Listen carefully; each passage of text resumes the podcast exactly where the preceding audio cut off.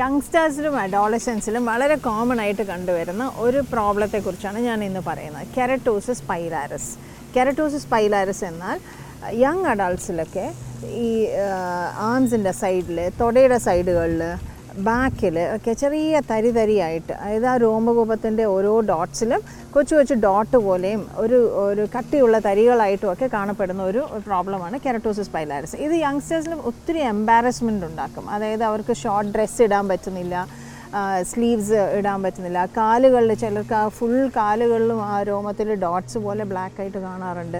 അപ്പോൾ അത് അവർക്കൊരു കുറച്ച് എംബാരസ്ഡ് ആയിട്ട് അപ്പോൾ ഇതിന് പലപ്പോഴും ട്രീറ്റ്മെന്റിനായിട്ട് വരുമ്പോൾ അവർ മനസ്സിലാക്കേണ്ട കുറച്ച് കാര്യങ്ങളുണ്ട്. ഇത് ഒരു ജനറ്റിക് സ്കിൻ ടൈപ്പാണ് സ്കിൻ ചില ഒരു ചില സ്കിൻ ടൈപ്പിലാണ് ഇങ്ങനെ ഉണ്ടാവുന്നത്.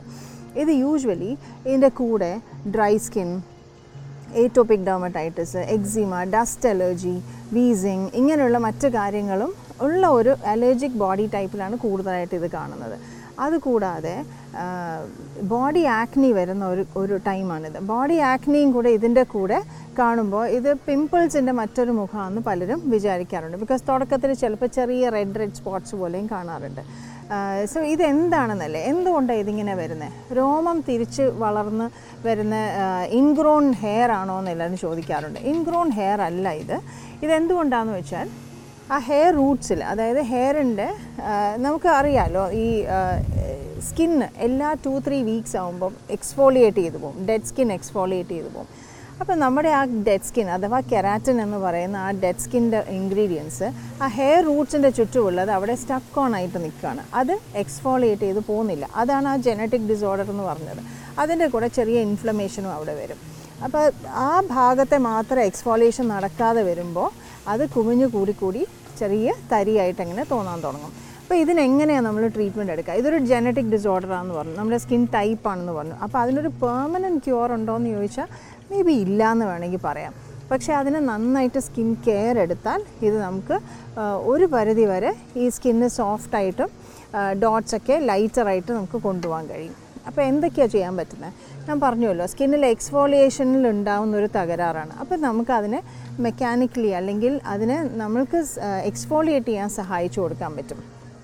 അതെങ്ങനെയാണ് ഒരു usually use an exfoliator every week അത് മെക്കാനിക്കൽ എക്സ്ഫോളിയേറ്റേഴ്സ് അതായത് തരി പോലുള്ള എക്സ്ഫോളിയേറ്റേഴ്സ് വെച്ച് എക്സ്ഫോളിയേറ്റ് ചെയ്യുന്നതിനേക്കാളും സേഫറാണ് കെമിക്കൽ എക്സ്ഫോളിയേറ്റേഴ്സ് ഉപയോഗിക്കുക. അതായത് യൂറിയ ലാക്ടിക് ആസിഡ് സാലസിലേക്കൊക്കെ അടങ്ങിയ കെമിക്കൽ എക്സ്ഫോളിയേറ്റേഴ്സ് ഉപയോഗിക്കുക. അതായത് നമ്മൾ സ്ക്രബ് ചെയ്തുള്ളത് ചെയ്യുമ്പോൾ എന്താ കുഴപ്പമെന്ന് വെച്ചാൽ നേരത്തെ ഞാൻ പറഞ്ഞുള്ളൂ ഇത് മിക്കവാറും അലർജിക് സ്കിൻ ടൈപ്പുകാർക്കാണ് വരുന്നത്. അപ്പോൾ അലർജിക് സ്കിൻ ടൈപ്പിൽ വീണ്ടും നമ്മൾ സ്ക്രബ്സ് ചെയ്യുമ്പോൾ സ്കിന്ന് ഡ്രൈ ആവാനും ഇറിറ്റേറ്റ് ചെയ്യാനും സാധ്യത കൂടുതലാണ്.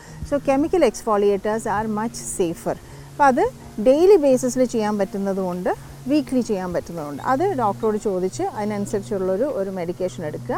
അത് അങ്ങനെ ചെയ്ത ശേഷം ഇമ്മീഡിയറ്റ്ലി ആഫ്റ്റർ ബാത്ത് എക്സ്ഫോളിയേഷന് ശേഷം നല്ലൊരു ഹൈഡ്രേറ്റിംഗ് മോയ്സ്ചറൈസർ അതിന് മേലെ യൂസ് ചെയ്യുക.